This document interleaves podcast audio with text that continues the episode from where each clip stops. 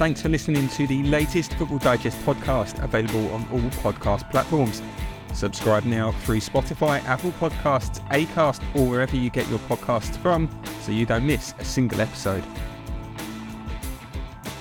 Hello and welcome along to Football Digest Extra Time with myself, Ned Keating. I'm joined today by Tom Victor of the Daily Mirror to go through uh, what's been another busy few days in football. Of course, we've got the uh, just finished the international window for England. The transfer window is well and truly back open now as well. Chelsea already making moves just before we came live to record today.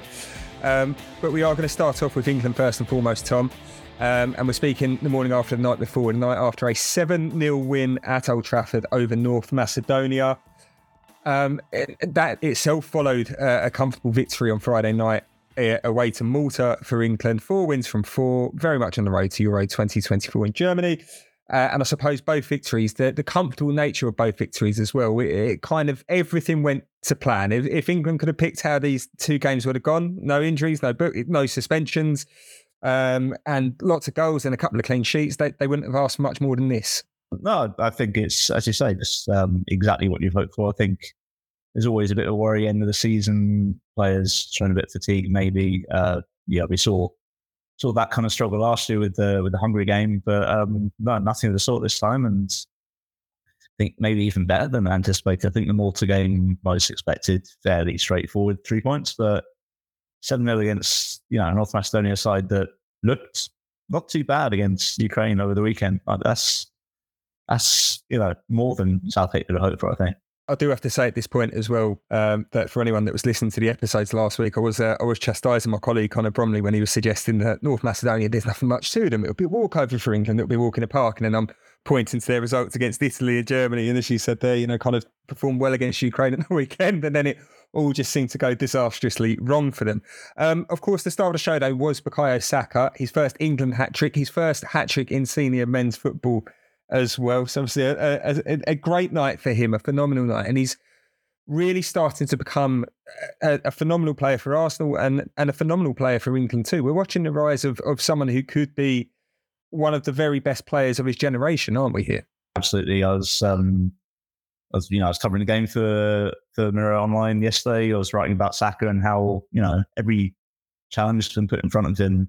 As soon as you think, okay, he's he's got this far, but can he do the next thing? He's yeah, made it look easy. You know, there's the setback of Euro 2020 responded perfectly to that last in 21-22 season. Um, questions about whether he could continue that for, an, for another year with Arsenal. He's done that. Questions about whether he could perform for England. Like you know, you looked at that and thought, why, why did we ever doubt him? You know, um, the hat trick, you know, it, it feels weird to look at that as being the first of his career. He's, he's done so much. It's just, you know, ticking a box really. He's, he was always going to get off the mark with that hat trick. It just happened to be this game. And it's just another sign of a player who's, you know, he's, he's only 21. He was born in the week of England beating Germany 5 1 away. And like, this, that's the scary thing about him. That there's so much more growth that we could see from him. That you know, the rest of his career, he's still you know nowhere near even halfway in it. What I was going to say on that, in terms of the levels that he's got still to go, you know, in football we're always looking for, you know, the the pretenders to the throne for, uh, you know, Messi's Ronaldo and Messi. Obviously, they're coming to the end of their career, and and, you know, everyone's always been talking about Kylian Mbappe since he burst onto the scene as a teenager with Monaco. Erling Haaland as well has that kind of, that same feeling that he's world class. But in Bukayo Saka, and look, you, you, know, we're not getting carried away here. Yes, it was, uh, you know, a hat trick against North Macedonia, but that is, you know, it, it isn't that game alone that's making you think that Saka can exist in this world class quality, is it? You know, it's what he's done, as we said there for Arsenal, how he's bounced back to disappointments as well, because that's always probably the even greater sign of a great player is is what's upstairs, their mentality. And, and Gareth Southgate spoke about it after the game last night.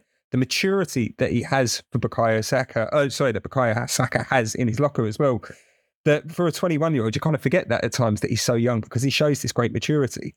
So, should we be putting him in this conversation perhaps to be, you know, not just England's best player of his generation, but potentially among peers across Europe and across the world, one of the best players that we're going to see for the next 10, 15 years. You mentioned you mentioned his mentality, and one of the um, moments. It, it, wasn't even in a victory for Arsenal. One of the moments last season that I thought, okay, uh, was was when he put away his penalty against City. I know they lost that game, but this is a guy who could easily have been scarred by by the penalty against Italy.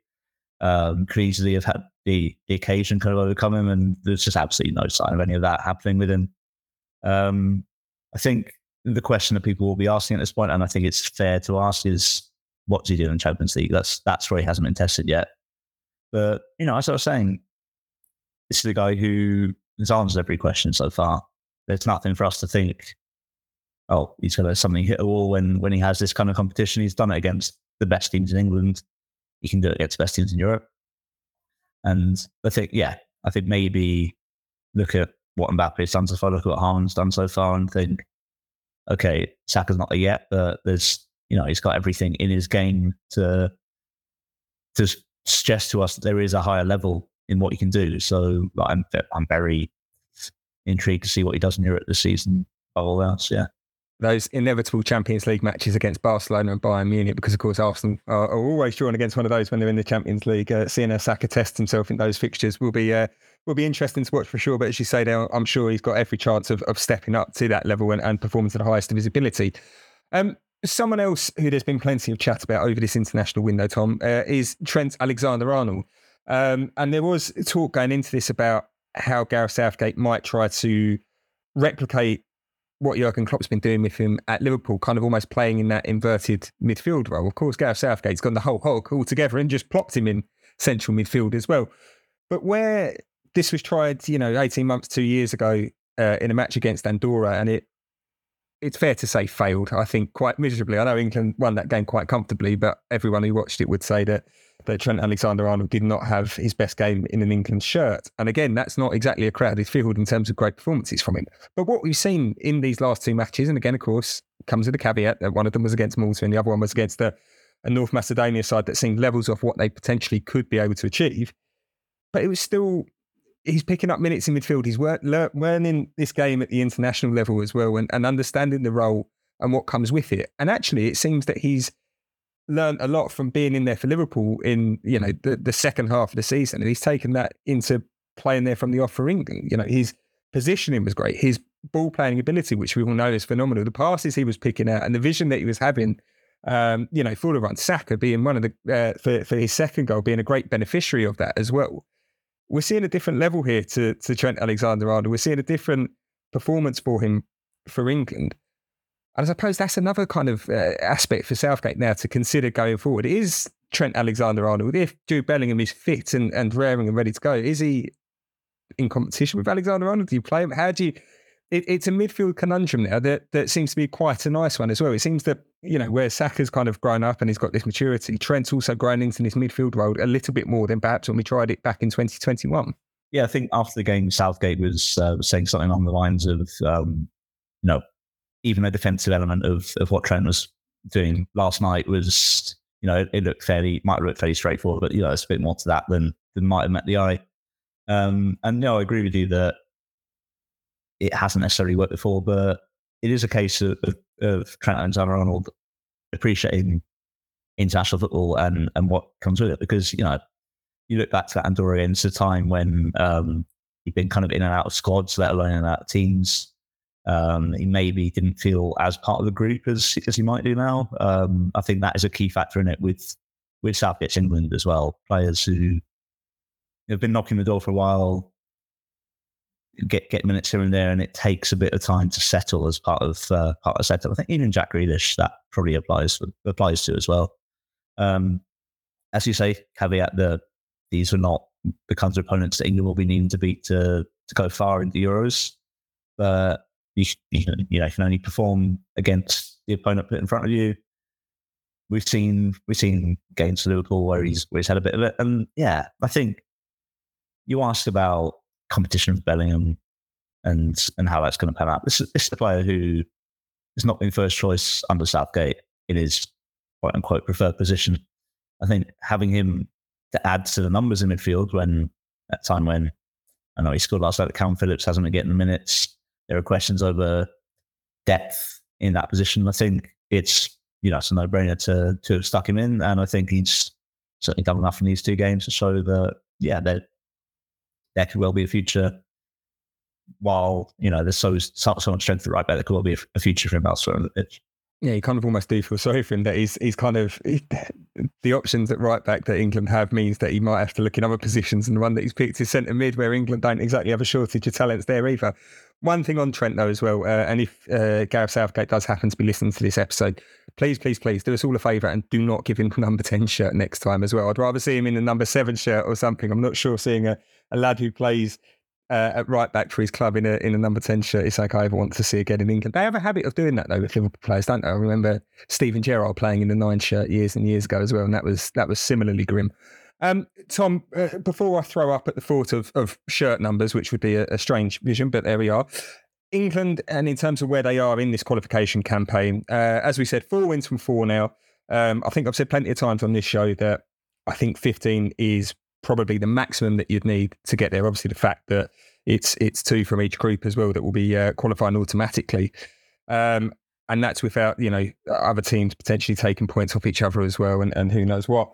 Um, England are pretty much ninety five percent of the way there now, aren't they? Um, and I suppose that kind of allows Gareth Southgate a bit of perhaps freedom, especially with those games against uh, to come in the autumn, to start looking at things again potentially again like this experiment with with Trent in midfield. Are there other options areas we might see? John Stones, for example, you know, he's another one that's kind of been pushed on into a midfield role. We could see him potentially in in the autumn window, um, yeah, playing there for England as well. It's a nice situation for Southgate to be going into uh, ahead of a major tournament. You know, that with 12 months to go, it, they have a foot and a half, if not both feet, firmly uh, on the plane towards Germany as you say, 15 is probably uh, probably will do it. I think the fact that it's not just four and four, but it's it's a win against each of the other four teams. Um, it's not just picking up points against the the fourth and fifth place team in the group. Um, I think we can probably say England are, are there at this point already. Um, you wouldn't expect them to fail to get three more points in the reverse against Malta and North Macedonia. Um, and yeah, I think the fact that you know the upcoming games are not summer games they're during the season. Um, I think, you know, from that point of view, it's going to be a chance for Southgate to look at. No, it's not something he necessarily likes to do, but look at the form of players in the league starting the season. Uh, to be able to have the luxury to do something like he did with uh, with someone like Ivan Toney last season, and you know, give, give someone a call up on easy men, but also actually, if you if you want to play them in competitive fixtures, to see how they deal with that kind of situation. And, you know, there are, I'm sure fans of, of all 20 Premier League clubs will have an idea of one player in their team who I think has been overlooked. We'll see, you know, September, October time, what they're looking like in the league. And, and Southgate knows certain players are already in the squad for 2024. You know, some like, you know, Harry Maguire, it all depend on how that how much they're playing the league. And there will be space. There should be space to to move things around. And, you know, John Stones is is one of those examples, and I'm sure we'll see some players who are either uncapped or in the wilderness getting minutes um, in, the, in the next round of games as well. And it's just a case of not changing it too much, keep the kind of core of the team and seeing how other players operate within that system rather than you know throwing them into a setup that is actually going to be enforced in Germany.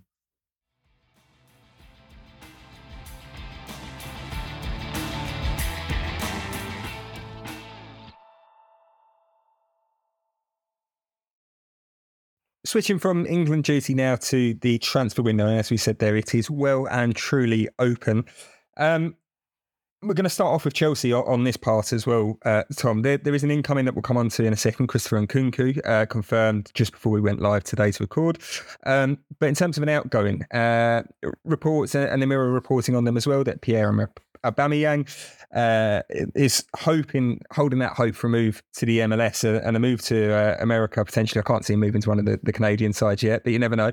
Um, but a move to the MLS is what he wants. However, Chelsea have been uh, having interest in him from Saudi Arabia, which is saying that he's not particularly keen on. And for Chelsea, who in this window have to sell as well as obviously they're still looking to, to add players, as we said there, and Nkunku joining this morning, and we'll talk about him in a second but that's not ideal, isn't it? That, that a high earning player like Aubameyang, who clearly, uh, you know, was only favoured by one of the three managers that they had last season. I doubt Mauricio Pochettino is going to want to keep him either, um, but I could be wrong there.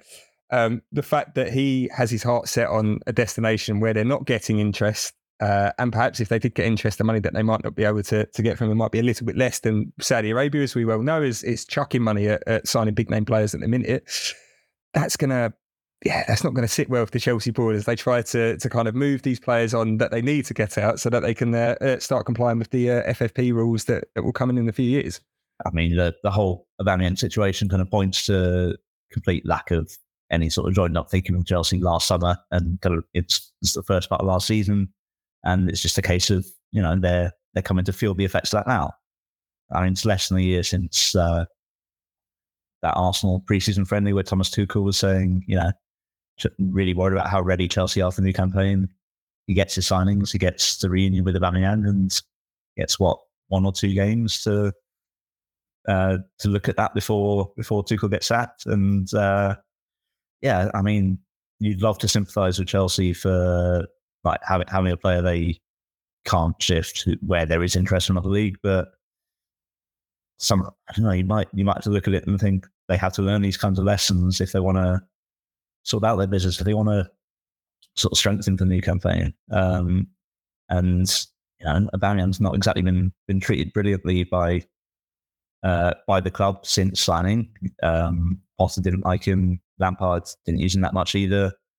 Um, he's you know he, he seemed to be very vocal about Barcelona being his preferred destination, and their financial situation is not not great for that. So you know it, it's just Chelsea having to deal with the mess they left for themselves at this point. And if that means taking a hit on Aubameyang and making money back elsewhere on Koulibaly or Ziyech or whoever else is is actually going to Saudi Arabia, then I think they just got to take the hit. Yeah, just a wider point before we come on to Nkunku, just a wider point on Saudi Arabia and, and their collective clubs' summer transfer windows and summer transfer plans. Um, of course, they've already got uh, Cristiano Ronaldo playing there, Karim Benzema's moving across from Real Madrid as well. But you look at some of the other names that are linked there as well, and you know, you said there for Chelsea, you know, Ziyech and, and Koulibaly. For you know, we've seen Mahrez being linked. There were reports overnight uh, on Monday suggesting that uh, Heung-min Son is being lined up as well by, by clubs out there. We've seen this before in football. That you know, we had it with the MLS when David Beckham first went out there, and then you had guys like Kaká and, and, and others as well that went out there on big wages, and then that kind of seemed to subside. We had it with China a few years back as well. Uh, and especially, it wasn't just, you know, players that were looking for one big final paycheck, which some of these that are going out to Saudi Arabia are, of course. But again, there's parallels in that there was a lot of players who were considered to be around the prime of their career. Obviously, Oscar as well from, from Chelsea being one of those.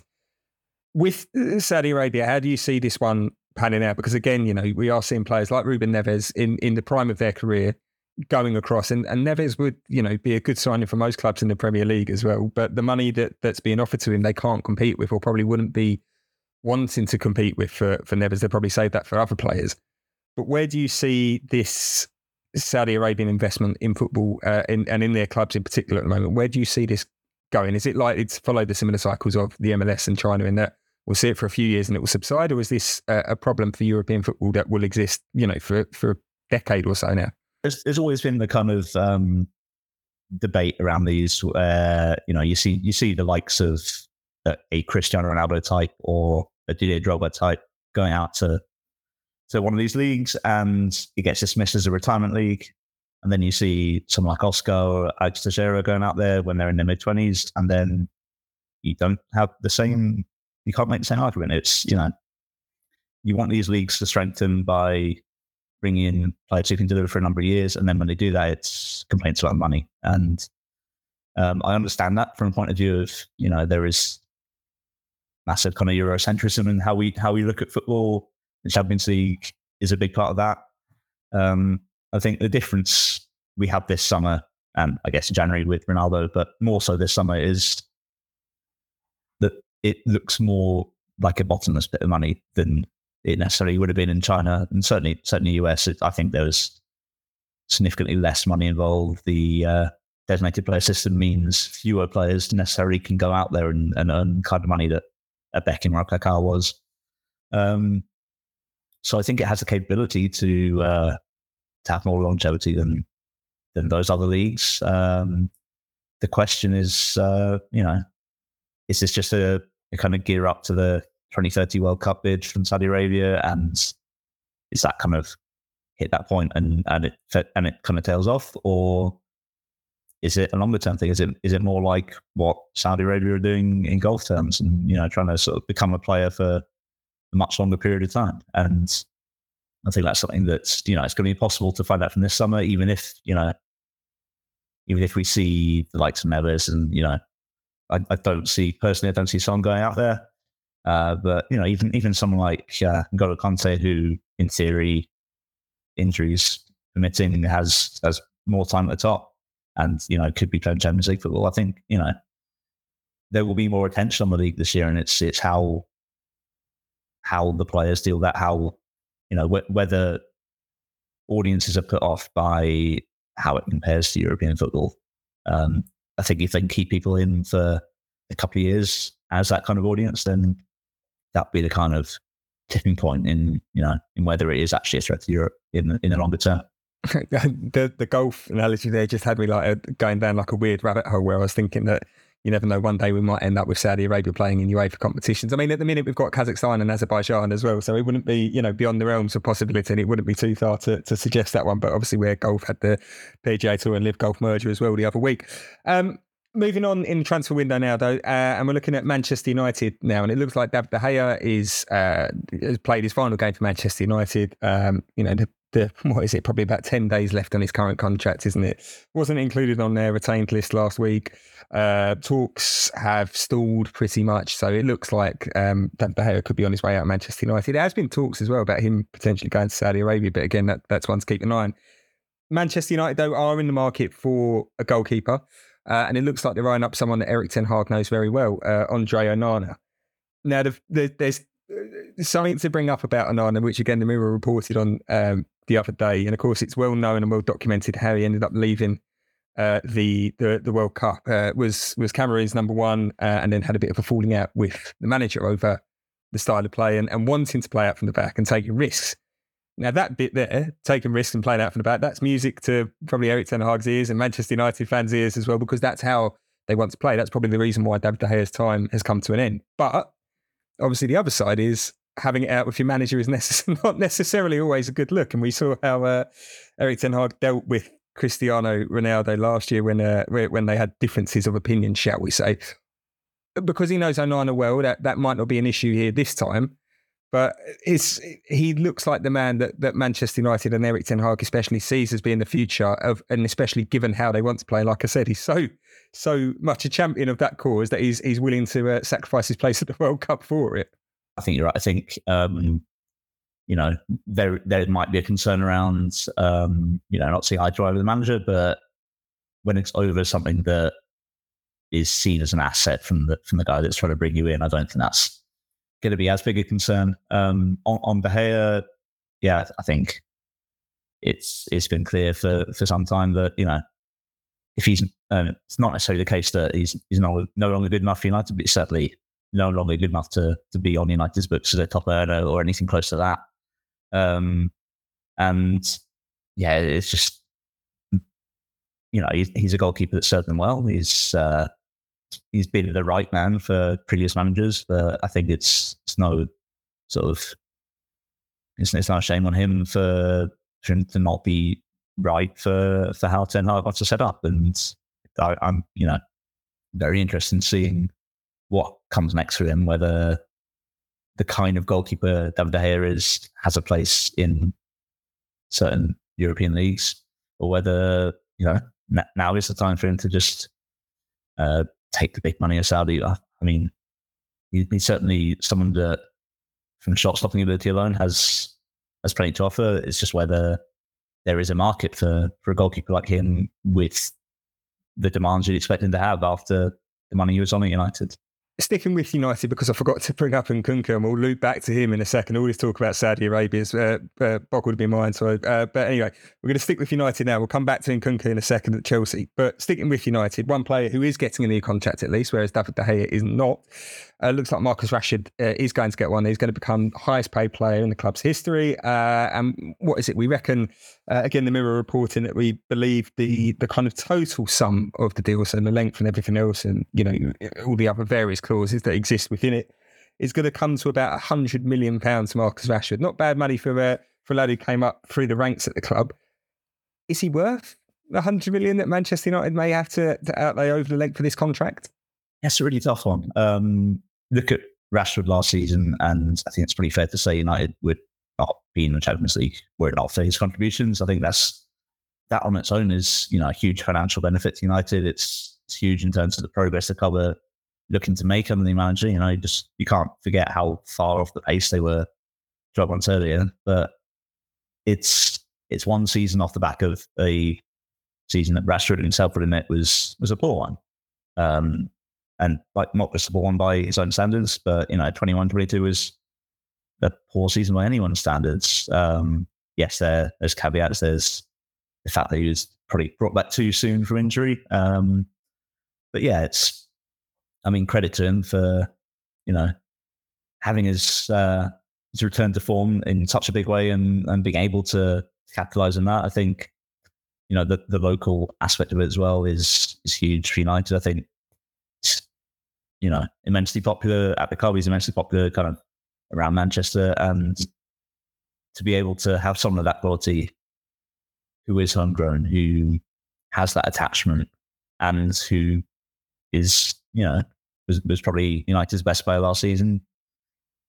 I think you're not be haggling over over you know fractions on a weekly wage. I think there, there's absolutely a case for for earning that much, especially you know in the against the backdrop of who else has been kind of top earning and making huge money at United over, you know, over the time that Rashford's been at the club. I think there's, you know, 20, 2016 was it he made his debut. The last seven years have been plenty less deserving people of the kind of money that, that United been throwing around. So next season will be will be key. Um, and whether you know United are able to build a team around him, which is what you expect to be doing with that kind of money. But I think there there is certainly a case for it, even if there there may be some questions from some quarters.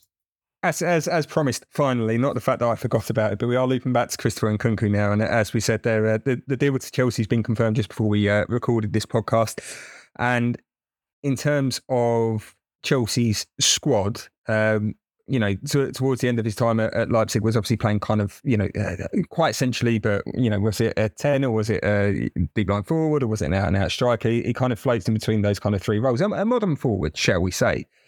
But one thing I think I've noticed with Chelsea in, in and this isn't a problem since Todd Boehly's come in, this is a problem for probably for a number of years now, I think, um, that they haven't had that out and out number nine, that kind of not I'm not saying the target man and they throw back to the days of Peter Crouch and Jan Koller or whatnot, but it just seems that they need that presence up top to lead that line and they haven't had it. I just wonder if Christopher Nkunku is that right player to fill that role or are Chelsea adding to I mean I can't help but get past the fact that I think they're just adding another player that's similar to Kai Havertz. And I know, you know, there has been reports about Havertz being interested, uh, sorry, Arsenal being interested in the move for Havertz. But you look at the other players in that squad and other players that have filled in there in that attacking role, and it just seems like Chelsea have a, by adding in Nkunku, I just feel they're adding another similar player to what they've already got. I mean, you might completely disagree with me there, but I, I still think Chelsea need a focal point in attack, and I don't think Nkunku will be that. I could be wrong, and he gets 30 goals next season, and this comes back to haunt me, but I'm I'm not convinced. Yeah, I guess um, I guess the thing is, last few years, I guess the trend in the Premier League has been away from that kind of focal point. Um, seen it with um, I guess Liverpool, the prime example, where with the uh, Salah Mane Firmino front line. Um, but then you look at last season, you look at City after all these years deciding actually we do want to play like that admittedly, you know, the best player in the world in that position, and then just go on to finally win treble. Um, yeah, Chelsea, I guess they've had those players, but not as someone that plays through I guess Olivier Giroud is is the obvious example of someone who could have occupied that role, and they decided, you know, more than one manager decided is a guy who we're going to use in the bench, we're going to use in Europe. We're not going to be giving 30 starts a season in the league. Um, and yeah, someone like Nkunku, as you say, there there are potential kind of questions about how they'll set up with with someone like him. And I guess what you've got to look at is Mauricio Pochettino did not sign him. Um, I think sort of something you know, Tuchel was in charge when the protest started. Potter was in charge when the pre-contract was signed, and now it's Pochettino's task to incorporate this guy into the team. Uh, and Pochettino, his most successful squads did have, you know, an orthodox nine in in the form of Harry Kane at Spurs, but they did also have. I guess I know I know he's kind of framed as a midfielder, but um, Dele Alli is someone who, in his best form, was essentially playing something not too far from what Nkunku's been successful at. So I wouldn't be so quick to rule it out, but I think yeah, it depends on who else Chelsea sell and buy in this window and, and how they actually set up um, under Pochettino because you know the shape of the squad still raises questions. You know, do you end up playing Nkunku as your nine because of no one else, and that could hinder kind of how how they how well they do this season. I'm sure they'll uh, improve on the goal tally from last year because I mean it's gonna be difficult not to, but yeah, I, th- I think we've got to wait until certainly end of preseason, start of regular season to see who else is in in the frame for those positions and and how it looks like they're going to be setting up. Tom, just finally before we go this morning, uh, and I'm not sure whether or not we class this as the final managerial sacking of last season or the first uh, managerial dismissal of this season. Um, but Gary O'Neill kept Bournemouth up, and how they reward him is by giving him, I think it was a 6 a.m. phone call, wasn't it, or a 6 a.m. text message. Darren Lewis for the Mirror was reporting. Um, they've moved quickly uh, to to replace him, and I suppose in those surprise sackings, that is always the case. The ones that you don't see coming, that, that they do have someone lined up. Uh, Andoni Iraola, who was uh, brilliant with Rayo Vallecano in La Liga last season, uh, he's now coming across to the Premier League to be Bournemouth's new manager. All things considered, though, is it a harsh decision on Gary O'Neill? I mean, he took over just after Scott Parker had suggested that the Bournemouth squad uh, wasn't good enough to survive in the Premier League. Um, and yet he went out and, and proved him completely wrong. Yeah, I suppose there's a couple of ways of looking at it. Um, yes, Bournemouth, you know, when, when Parker was sacked, it looked like Bournemouth were nailed on for relegation and, and O'Neill deserves credit for keeping them up, but should recognise that he kept them up with, you know, just getting some breaks here and there. I think it was uh, it was a fairly weak bottom half of the Premier League last season. Um, I think a season of those performances next year might not keep them up, might not be enough. And a lot of the time, there will be that kind of loyalty, uh, and you know, owners, chairman will allow a manager like O'Neill to to strike over some to bring in the players he wants, and um, you know, and then when it doesn't work in September or October, we decide, oh, we got to start again, and it's too late. Um, I think comparisons that have been made by a lot of people are, well, there's a couple of them. There's Southampton ditching Nigel Adkins for Mauricio Pochettino, which I think had a similar kind of backlash from some some people from the outside, and um, Brighton replacing Chris Hughton with Graham Potter. So it's two cases of you know managers who have kept the team afloat, but owners who decide actually no, we should be should be aiming a bit higher than that.